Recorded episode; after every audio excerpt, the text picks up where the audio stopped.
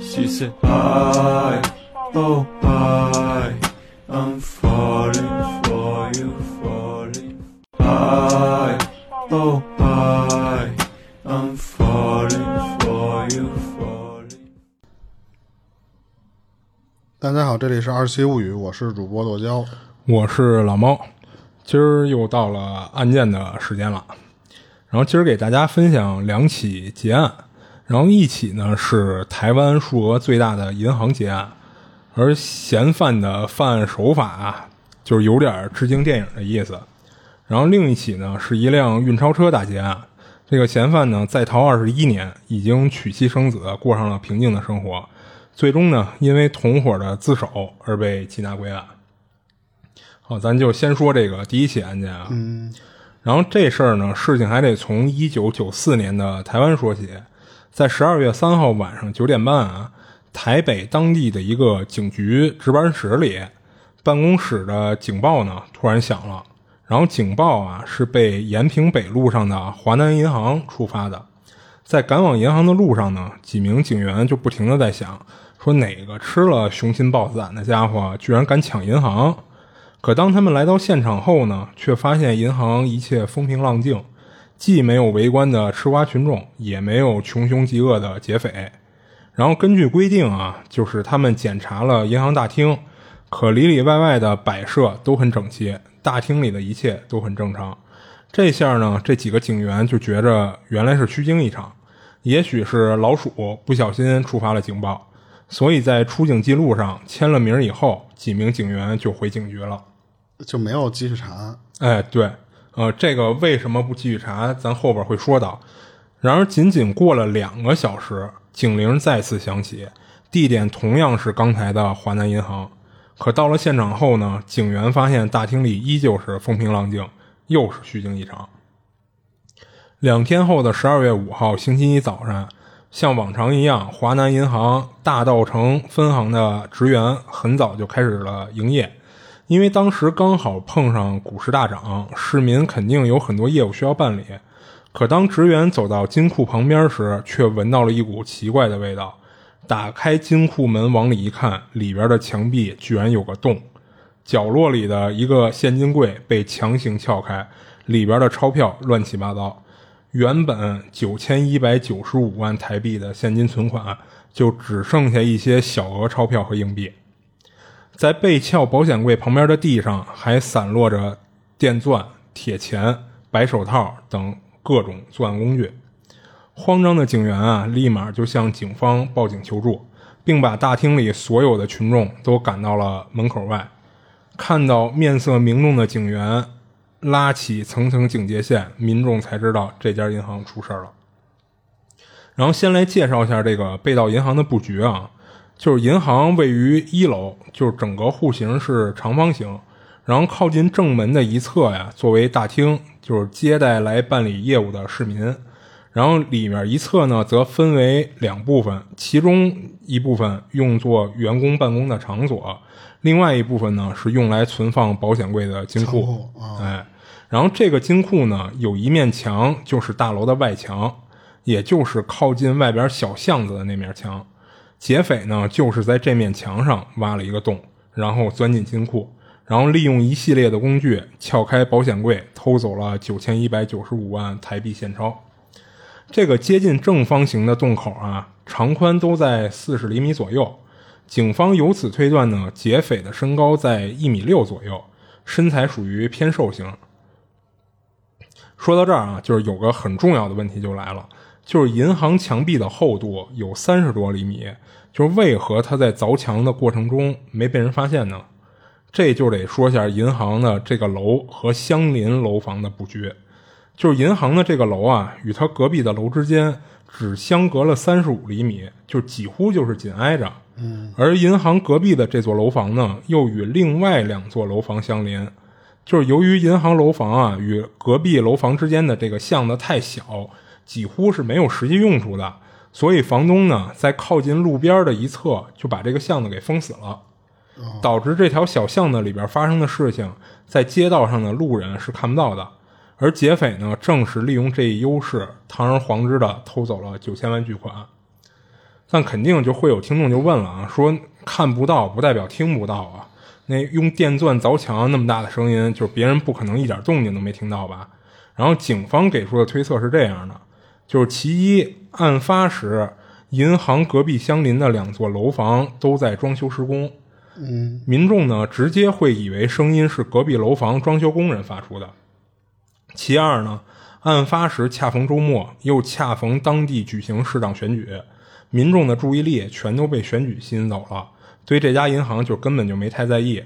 毕竟谁会吃饱没事做，就把耳朵贴在墙壁上听这凿墙的声音是从哪里发出来的嘛？嗯，除了银行金库墙壁上的洞口啊，在隔壁楼房，警方发现了一个长一百四十厘米、高三十厘米的洞。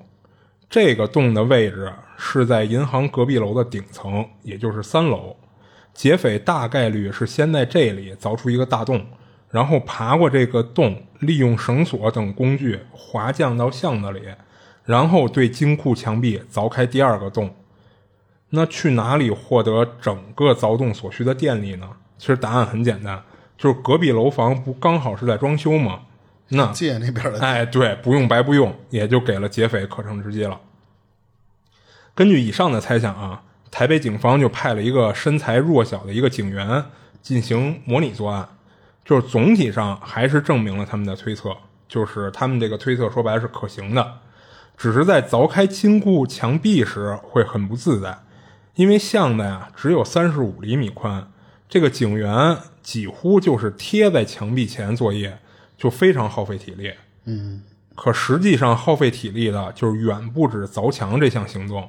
你撬开保险柜后，如何搬走这九千一百九十五万现金还是个大问题。就是警方估算了一下，这九千万现金的重量大概有一百四十四公斤，相当于两个成年人的体重。把这些现金从金库里搬出来，再从巷子里搬到外边，就这得耗费多少体力啊？所以警方推测呀，这是一个团伙作案，就有人里应外合。然而奇怪的是。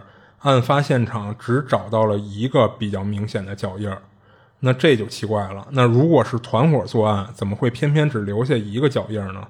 就难道说这是一个烟雾弹，就是劫匪故意留下的？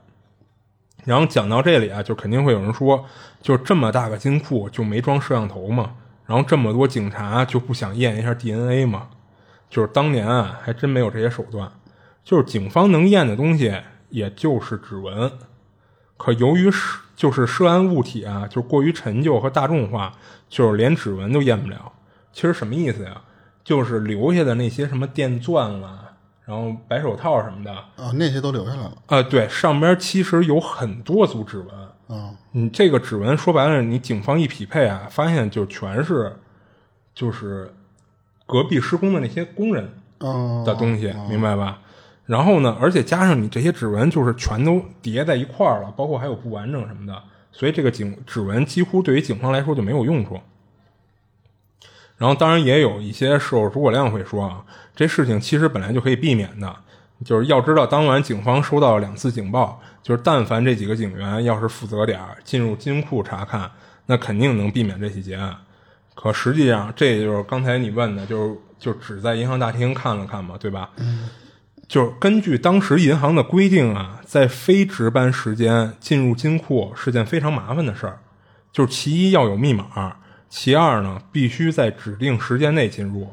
而警报响起的时间是周末，就是普通警员啊根本没有权限进入金库检查，啊，所以他们只能在大厅里巡视一圈，没发现什么异常以后就走了。而设计这种规定的初衷呢，其实就是避免有人能凭借密码随时随地可以进入金库作案，就是谁也想不到劫匪会利用这个漏洞来掩护自己的作案。就是由于破案啊迟迟没有进展，就是民众的议论议论呢也是越传越凶，就是街头巷尾的大妈大叔啊就说到说这家伙啊肯定会轻功飞檐走壁，说那么窄的地方都能搬走那么多钱。然后咱回到警警局这边，警方认为呢，就是敢干这么大一票的劫匪啊，肯定是老手，所以他们双管齐下，一边呢往外面放消息，查查谁最近手头突然宽松了很多，然后一边呢则仔细对比这几年关于金融机构的结案，翻了一圈档案后啊，警方还真的找到了跟这起案件非常相似的一个卷宗，就是两家被劫银行旁边都有人在施工，金库呢都是红外防盗系统，但是干下之前那起银银行劫案的这伙人，在这次案发时正在吃牢饭，啊，嗯，就不可能有作案机会，所以兜了一圈呢，最有用的证据就只剩下那个脚印了，除此之外几乎就一无所获。就在重案组焦头烂额之际啊，就是一个谁都想不到的意外发生了，就是案发一个多月后，也就是一九九五年的一月十五号晚上，就是四名巡警啊，案例在松山火车站附近巡逻。起初呢，一路上都很正常，马路上的人们就是该逛街的逛街，该赶路的赶路。可唯独有一个男的非常不同，就是他看到巡警在排查路人身份后啊，他整个人显得非常慌张，甚至都不敢正视巡警。但他这一微妙的表情啊，立刻引起了其中一个巡警的注意。出于职业习惯呢，这个巡警就拦下了该男子，并要求他出示身份证。这男子啊，回答说自己忘带了。看着眼前这个贼眉鼠眼的家伙，巡警对他进行了搜身，结果发现呢，他随身携带着五张银行卡以及八万台币的现金，还是叠的整整齐齐的千元大钞。哦，一个随身携带这么多银行卡和现金的人，却偏偏没把身份证带在身边，这里边肯定有鬼。然后透过银行卡信息一查呀，警方发现眼前这男子叫林进发，此前呢有过不少案底，是通缉名单上的在逃人员。将林进发呢带回局里后，警方立即对他进行了审问。然后我们这里有句话啊，就是警方跟他这么说的：说我们这儿有这么一句话，叫“坦白从宽，抗拒从严”。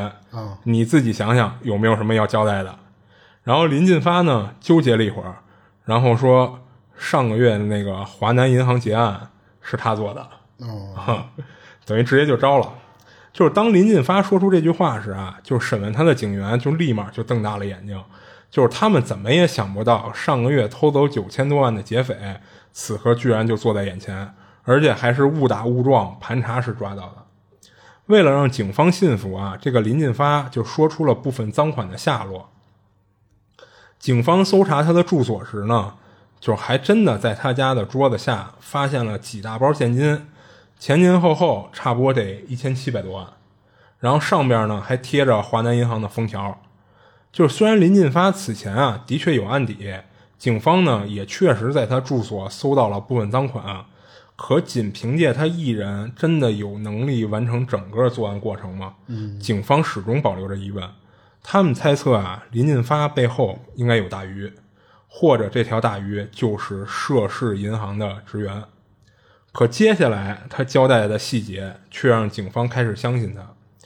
这三十二岁的林进发表示，就是早在年轻时啊，自己因为偷女生内衣等罪行被关入狱，在监狱服刑时呢，他听遍了狱友举行的各种故事会，就是例如市面上的保险系统之间有什么特点，是装在什么角落等等这些细节。这些内容啊，对他来说简直就是免费的财富密码。因此呢，他一出狱后啊，就到处瞎逛，试图将其付诸实践。实践的第一步呢，就是寻找目标。对于一般的劫匪啊，就是他们大多会选择到达现场观察，例如在银行门前走上几个来回，在银行对面喝杯茶，看看周边环境等等。可林进发呢，却另辟蹊径。他说自己啊，都是选择搭公交，然后站在公交车中间啊，看向窗外。表面上他是在坐公交，可实际上啊，他通过一遍一遍的路过银行，早就把银行周围的情况都摸清楚了。扫街就是啊，对。然后那一次啊，他发现大岛城分行啊有一天然的隐蔽性，就是因为它隔壁的小巷子是被封封了起来，隐蔽性很强。最重要的是呢，刚好隔壁就有楼房在装修。选好对哪个银行下手之后啊，下一步就是获悉金库的位置。为此呢，林进发亲自跑到该行办理业务。从踏进大岛城分行那一刻，他就在数着地砖的数量，然后乘以地砖长度，就能算出金库与巷子里墙壁的相对位置。位置选好后呢，就从隔壁楼房工地三楼顶凿出一个洞口，然后滑降到银行一楼侧面的小巷子里。接着呢，就利用银行隔壁工地的那些工具和电力，就开始凿墙。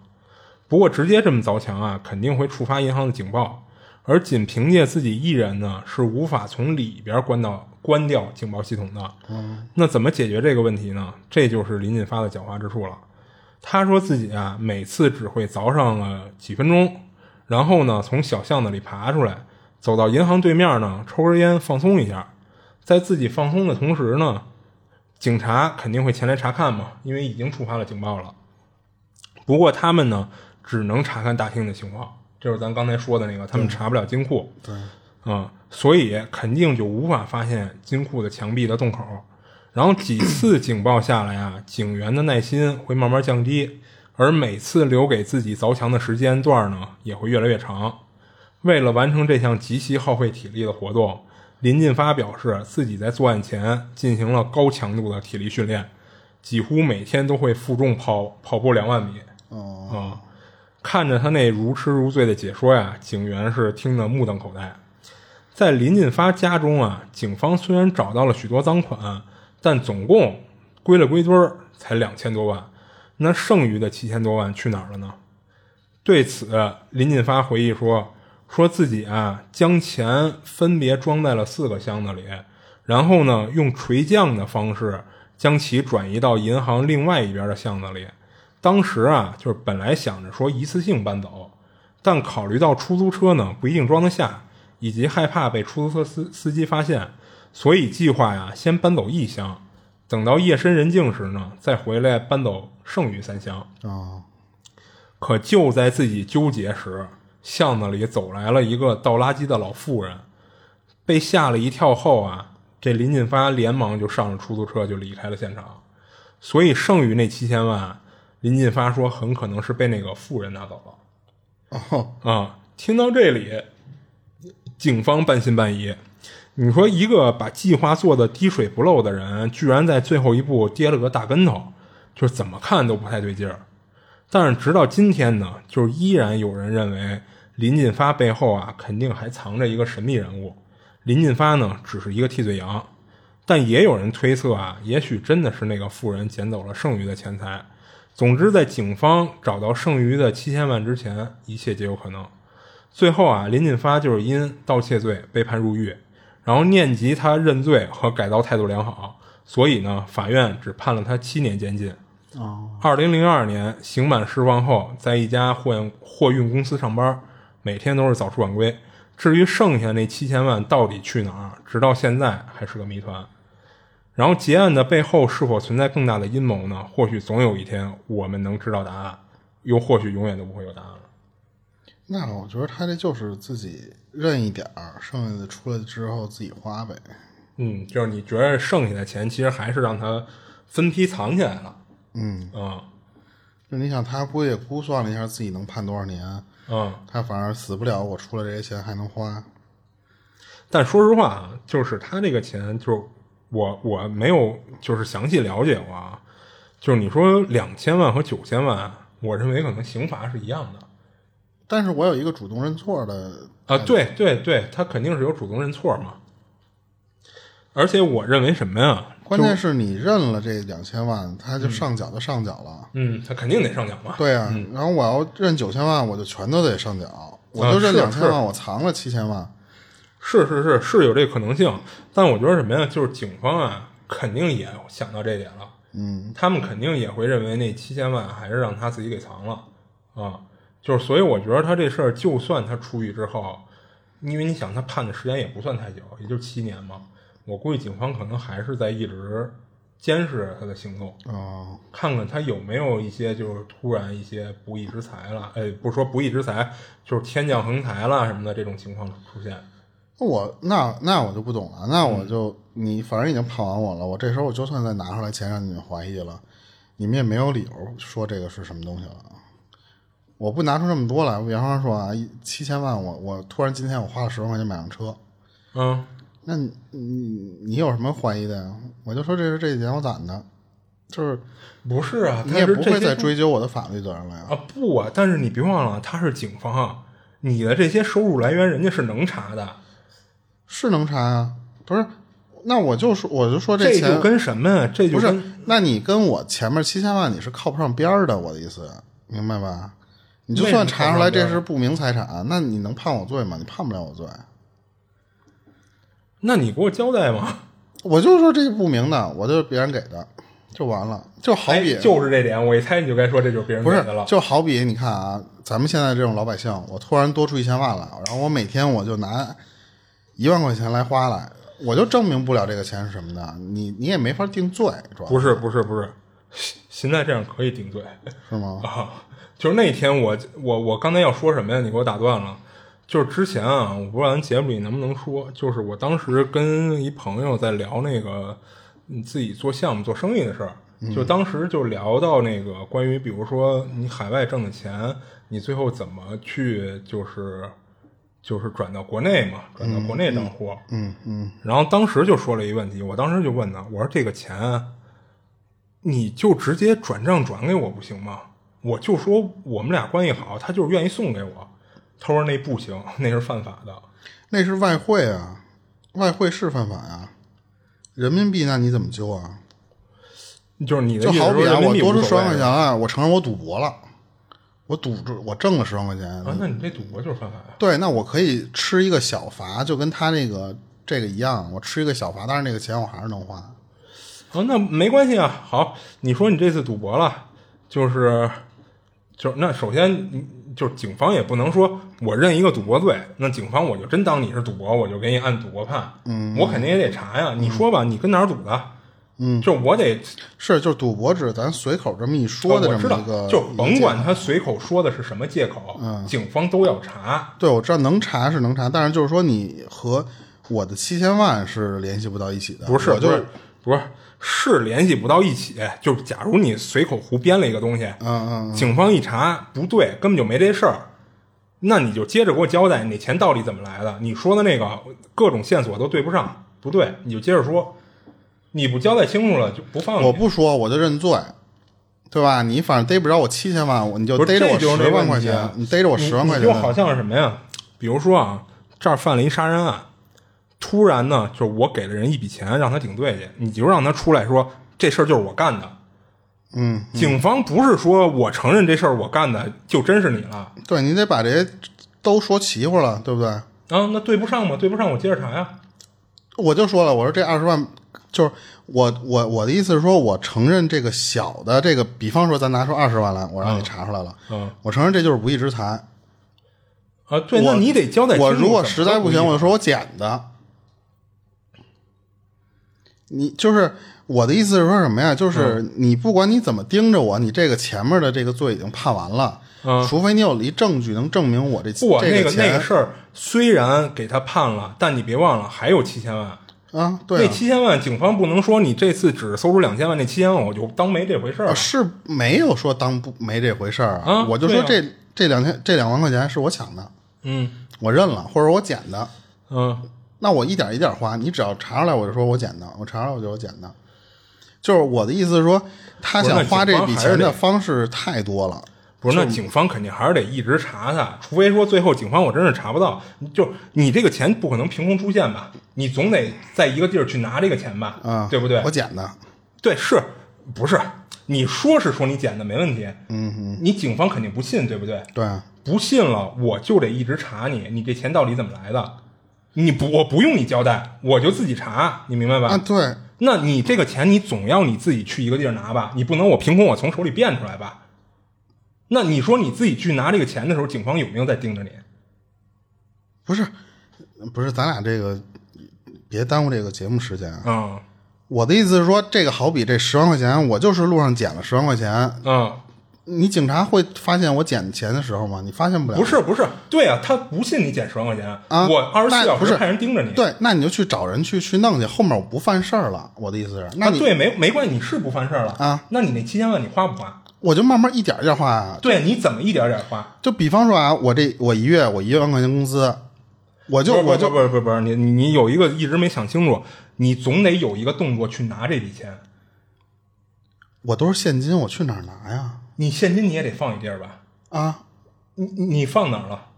哦，那我想藏什么东西，我这肯定我不会让你轻易的跟踪到我，对不对？哇，那你那你只能说你把警察都当白痴了我说算了，咱俩别不要聊这事儿，你接着你接着说吧，啊！这不重要这个事儿。行行，那咱接着讲第二个案件啊。这第二个案件啊，是二零一七年一月五号，就是一群说着标准粤语的广东警察来到的云云南瑞丽，埋伏在一个普通的建材市场周围。当一个中年男子进入警方视线后，几名警察立即出动将其逮捕。这名中年男子呢，听到耳边熟悉的广东口音，突然放松下来，说了一句话：“说我预感到你们就要来了。”然后警方当时就问他说：“你叫什么名字？”然后这人说：“我叫陈寻敏。”然后警中年男子回答的很平和，这个被他尘封在记忆里二十一年、用尽一切手段掩埋的名字，此刻却轻飘的从他口中说出。然后这件事是这样啊，就一九九五年啊，这个陈寻敏伙同几个好友制造了震惊全国的番禺运钞车大劫案，在另外几个同伙全部归案后呢，陈寻敏和陈海强却一路逃亡，从广东辗转来到云南瑞丽。然后在这里啊，这个陈寻敏化名为莫义志，娶妻生子。这这是几几年？这是九五年，就跟那个没有关系了吧？呃，没关系，这是另外一起案件啊。我因为我看那个不是也是九九那是九四年，啊，其实这是在那个一年之后发生的，就是在他就是这个陈寻敏化名叫莫一志以后呢，在云南这地儿就娶妻生子，过上正常人的生活。然后这些年啊，他小心翼翼的掩护自己的身份，就是妄图逃过法律的制裁，但他万万没有想到，同伴的自首暴露了他精心隐藏的犯罪事实。然后接下来我们就一块儿回顾一下这桩运钞车大劫案。陈寻敏这人呢，就是和因为贫穷而走上犯罪道路的大多数人啊都不一样。他的前二十六年人生几乎是一一帆风顺的。这个陈寻敏出生于一九六九年，就由于父亲是广东省清远市公路局办公室主任，他一出生呢便站在了很多人难以企及的起跑线上。优越的家境啊，给了陈学敏良好的教育环境，再加上他本身呢天资聪颖，就即使没用多少心在读书上，却还是顺利的考上了广州某大学，成为了桥梁专业的一名学生。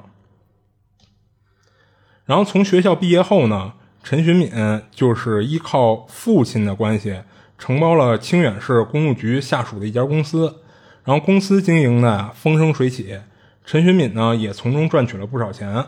按理来说啊，就只要陈寻敏按照原本的人生轨迹走下去，他的人生会像很多和他类似的二代一样轻松简单。但世上的事儿有时候就是这么玄妙。这个陈寻敏呢，并不甘心就这样平庸的过一辈子，他想当英雄，还想干出一番惊天动地的大事业来。为了扩张自己的商业帝国啊，陈寻敏呢急需一大笔钱用来投资。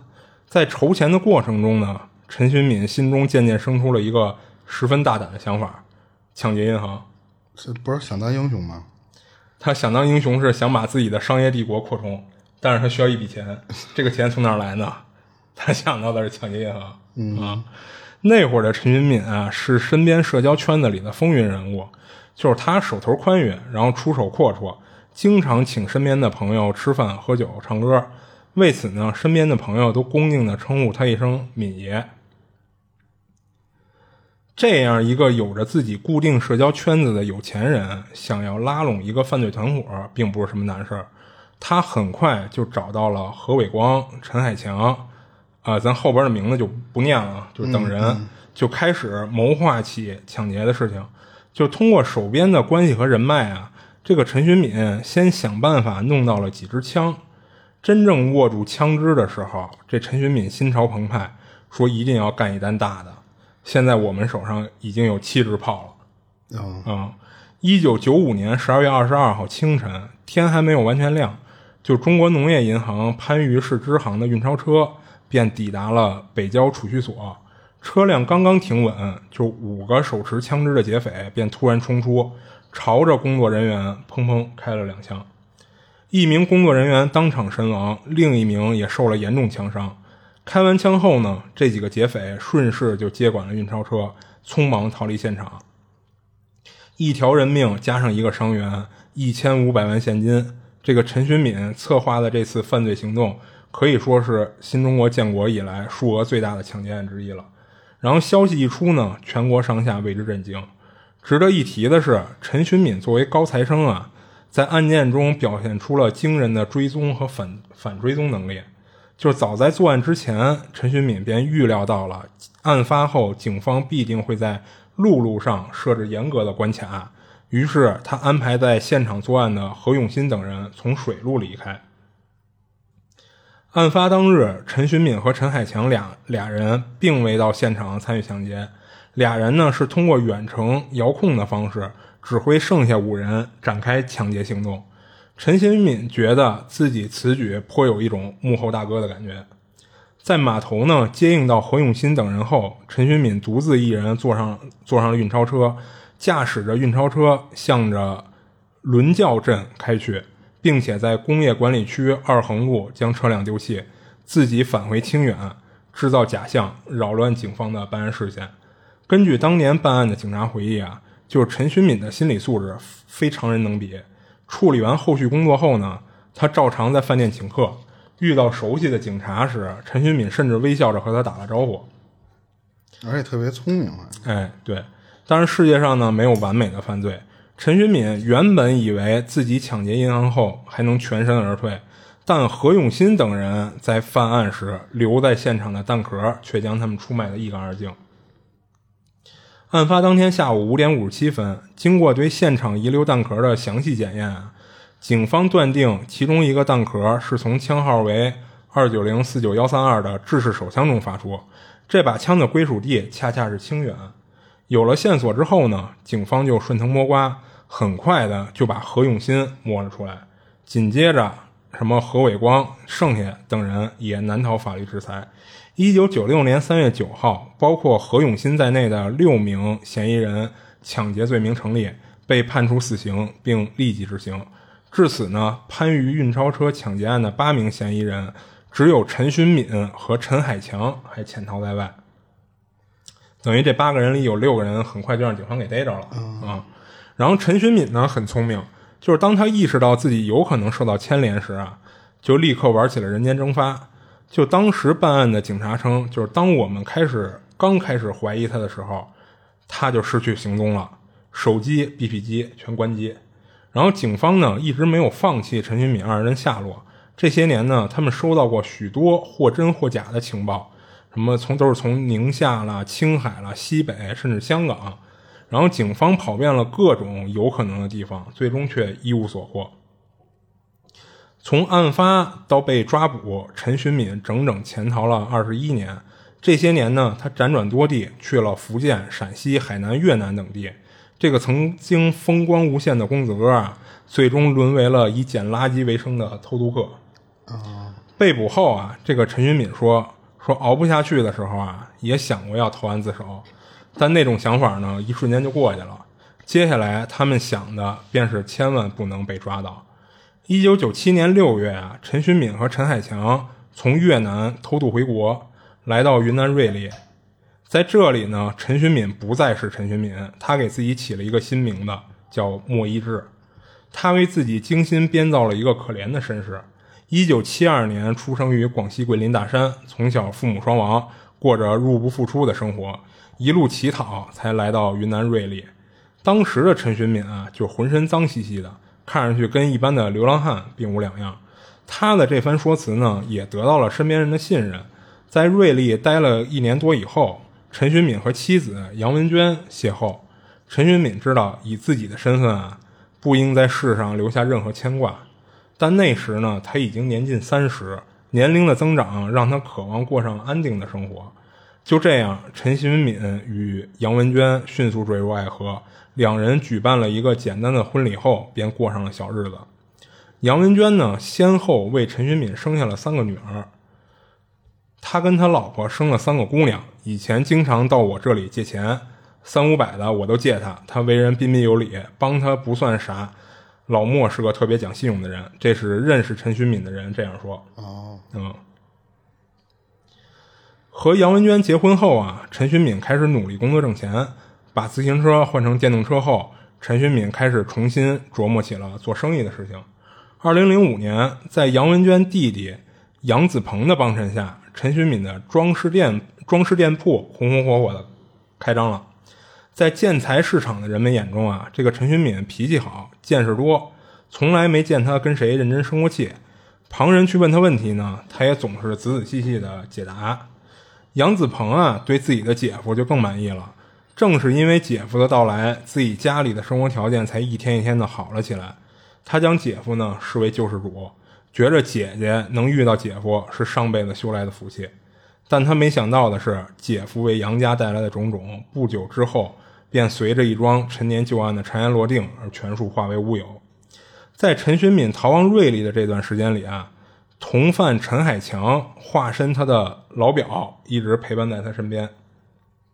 据杨子鹏说呀，这个陈海强这些年一直吊儿郎当的，工作也没好好做，整天白吃白喝，在外边做的活呢，差点把店里的招牌招牌给砸了。他早就看这个所谓的老表不顺眼，不知道为什么姐夫却和他格外亲近。就直到姐夫被抓之后，杨子鹏才恍然明白其中的弯弯绕。二零一六年十一月的一天，陈海强悄悄从陈寻敏的生活中消失了。同年十二月二十五号，他秘密来到瑞丽市银河派出所，承认了自己便是当年番禺惊天大劫案中的在逃嫌犯。时隔多年，陈海强还清晰地记得种种犯罪细节。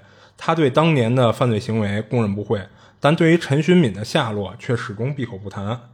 关于陈海强突然前来自首的原因啊，警方透露到，就是当时陈海强已经病入膏肓了。就是所谓人之将死，其言也善。这时候来投案，恐怕也是为了给良心一个慰藉，或者说解了自己一个心结。再加上陈海强这这么多年来啊，一直牵挂着自己的家人，他也希望能在去世之前再见家人最后一面。陈海强落网落网后呢，警方根据蛛丝马迹推测呀，这些年陈寻敏很可能就和陈海强生活在一起。根据陈海强的生活范围，就是警方一步一步缩小包围圈，最终确定了陈寻敏所在的这个建材市场。事实上，这些年陈寻敏为了躲避追捕，已经足够低调，就是他一直谨小慎微的生活着，甚至不敢留下任何照片资料。就是和妻子结婚这么多年呢，他鲜少和妻子合影。就旁人问起啊，他会解释说自己不上镜，不喜欢照相。但只有他自己知道其中的真实原因。他一直呢没有办理身份证，所有的需要用到身份信息的地方，通通使用杨文娟或者杨子鹏的信息资料。就就连他的装饰公司，事实上也隶属于杨子鹏，也就是说法人是杨子鹏。那他没法做核酸啊。对对对，哎，他那年头不用做，哦，而且他还有意的控制了生意的规模，就是唯恐生意做大后啊。引来一些不必要的麻烦，就然而天网恢恢，疏而不漏。就陈海强自自首之后呢，警方通过瑞丽市人民路上的自动取款机拍摄下来的莫一志的画面，确定这个所谓的莫一志就是潜逃多年的陈寻敏。也许是逃亡多年培养的敏感神经，陈寻敏呢被抓后告诉警方说，早在被抓捕的前几天啊，他就有了不好的预感。所以他会说出咱前面那段，就我知道你们一定会来的这句话。二零一七年一月六号，陈寻敏被抓后的第二天，他便被押送回广州。临走之前呢，他留给自己的家人一张纸条，说二十多年了，都结束了，我也该回乡了。落款的莫一志后边紧跟着陈寻敏三个字。看到纸条上的内容啊，这个杨子鹏深深的叹了一口气。他不知道如何向姐姐解释事情的来龙去脉。同一天呢，下午两点三十八分，一列从云南开出来的列车停留在广州南站，几名全副武装的警察呢将陈寻敏押解下车。此时的陈寻敏已经戴上了黑色头套，就让人无从窥探头套下这个罪犯的真实表情。无数记者呀带着长枪大炮赶来采访。想用陈寻敏的传奇人生博一个头版头条，在场记者呢不断的向他抛出疑问，说你有想过自己会落网吗？就是当年的犯罪动机是什么？你这一刻感受如何？不过呢，没有人得到了期望中的回答。就是面对闪光灯啊，陈寻敏沉默地走完了从列车到警车之间的这段路程。二零一八年十月，随着广州市中级人民法院宣布对此案的判决，这宗跨越了二十几年的惊天大案最终落下帷幕。陈寻敏所犯抢劫罪，罪名属实，罪不容恕。但由于他当年并没有亲自参与抢劫现场，因此呢，按照法律判处死刑，缓期两年执行。也就是说还有缓儿，嗯，没立即执行。那最后就嗯，他这个案子就讲完了。就缓期，最后也没有再再后续报道了呗。呃，没有，就是因为他这个，你看他这是哦，一八年，一八年对吧？一八年缓期两年，应该到是二零年对吧？好像最后他还是被枪决了。嗯，啊，就是因为是说这个缓期两年啊，是说，哦，不是不是，他最后应该不是枪决，他最后应该给给改判成那个无期了。嗯，为什么呀？就是说是这个缓期啊，缓期在这个缓期之间，如果你没有再做一些就是就是嗯犯罪相关的事情的话，是会给你改成无期的。啊，就是但凡不是立即执行的话就是你，没有太恶性的就，哎，对对，一般是你看他那个案件里那八个人里的另外六个人，那六个人是实际到场，就是包括射杀警察，还有重伤警察，所以那六个人都是死刑立即执行。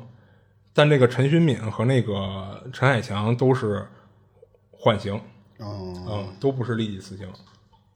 那他这个他这个案子让我想起之前那个电影《树大招风》里边那个哦，那个任贤齐演的那个，啊，是，也是一个哎，任贤齐那演的是不是那个谁呀、是不是那个那个就是叫贼王就对那个叶叶什么来着？他叫叶什么欢叶继欢，啊，对对，叶继欢，他演的应该是那角色。就是有点像那个，我感我开始以为是是就是他的原型儿，后哦，来后来发现不是，他那个那个人也是本来想从商，然后从商之后是，但是他是反过来，他是先是犯罪，然后从商，从商之后最后又被逼的走回了那个犯罪道路嘛。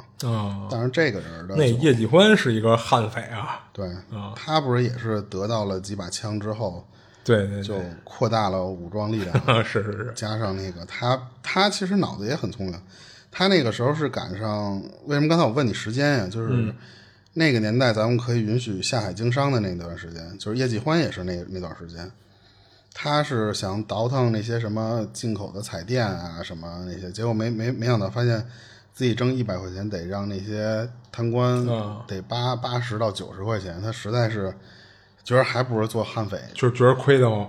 那什么解气，而且关键是最后是警察，其实他掩藏的很好，但是他是被警察的一句话，反正电影里是那么介绍的嘛，嗯，一句话给激着了，说你是个大陆佬吧，还是什么呀？他就、哦，就有点嘲讽他他。当时本来已经要走了，结果又回头又跟那个警察火拼来的，哦就当当街被打死的呀。啊那个我以为是那个事儿呢，啊，不是它发生的年代很近，当时。啊，是行，他这个反正我倒是觉得，反正他可是他这个属于叫什么？那个就是想当英雄，然后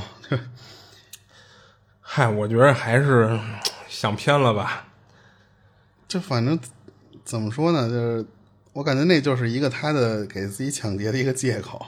啊就是一般人可能想当英雄当不了，就算了，我再努力挣钱了。啊，但是他居然想的是直接去抢钱去。嗯，就是，就我觉得还是想想步子拉太大了，就是。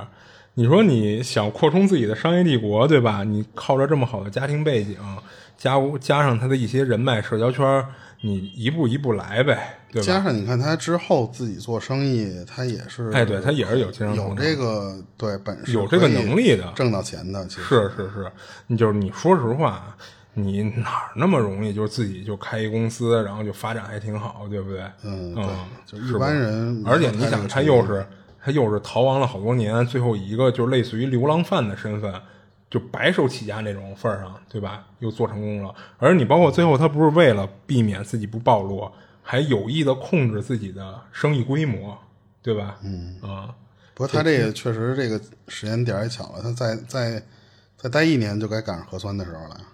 他不是一八年判的吗？再待一年啊不是就疫情了。哦哦哦哦哦哦，我以为你说他那个犯案呢。对对对，他犯案的时候早，因为那不是二十多年了吗？你现在这个，我都怀疑咱们这个疫情这段时间，你得拿身份证去做核酸这个事儿，能揪出好多人。你要是不做核酸，我估计这个都得怀疑你这个人有问题。是是是，就是不做是吧？嗯啊，关键你像这段时间，你要不做，你真是哪儿都去不了。对你，你出的不好，就是当然想出能出，但是你得费点劲。就是你比，方反正你正经路子肯定不行。出个京，你反正你得折腾折腾。嗯，是是是，对他这个反正就马上就差不多了，也要被收拾了。他最后等于说，其实人家也没教他，没交代他，但是人警、啊对对对警方更聪明一些，其实哎，是对对顺着蛛丝马迹找着他了而已。是嗯，行，那今儿这个就还有要讲的吗？没了行，那那个这今儿的这案件咱们就到这里。啊。行，这里是二七物语，我是主播豆浆，我是老猫，我们下期见。下期见。She said, I, oh, I, I'm falling for you, falling. I, oh, I, I'm falling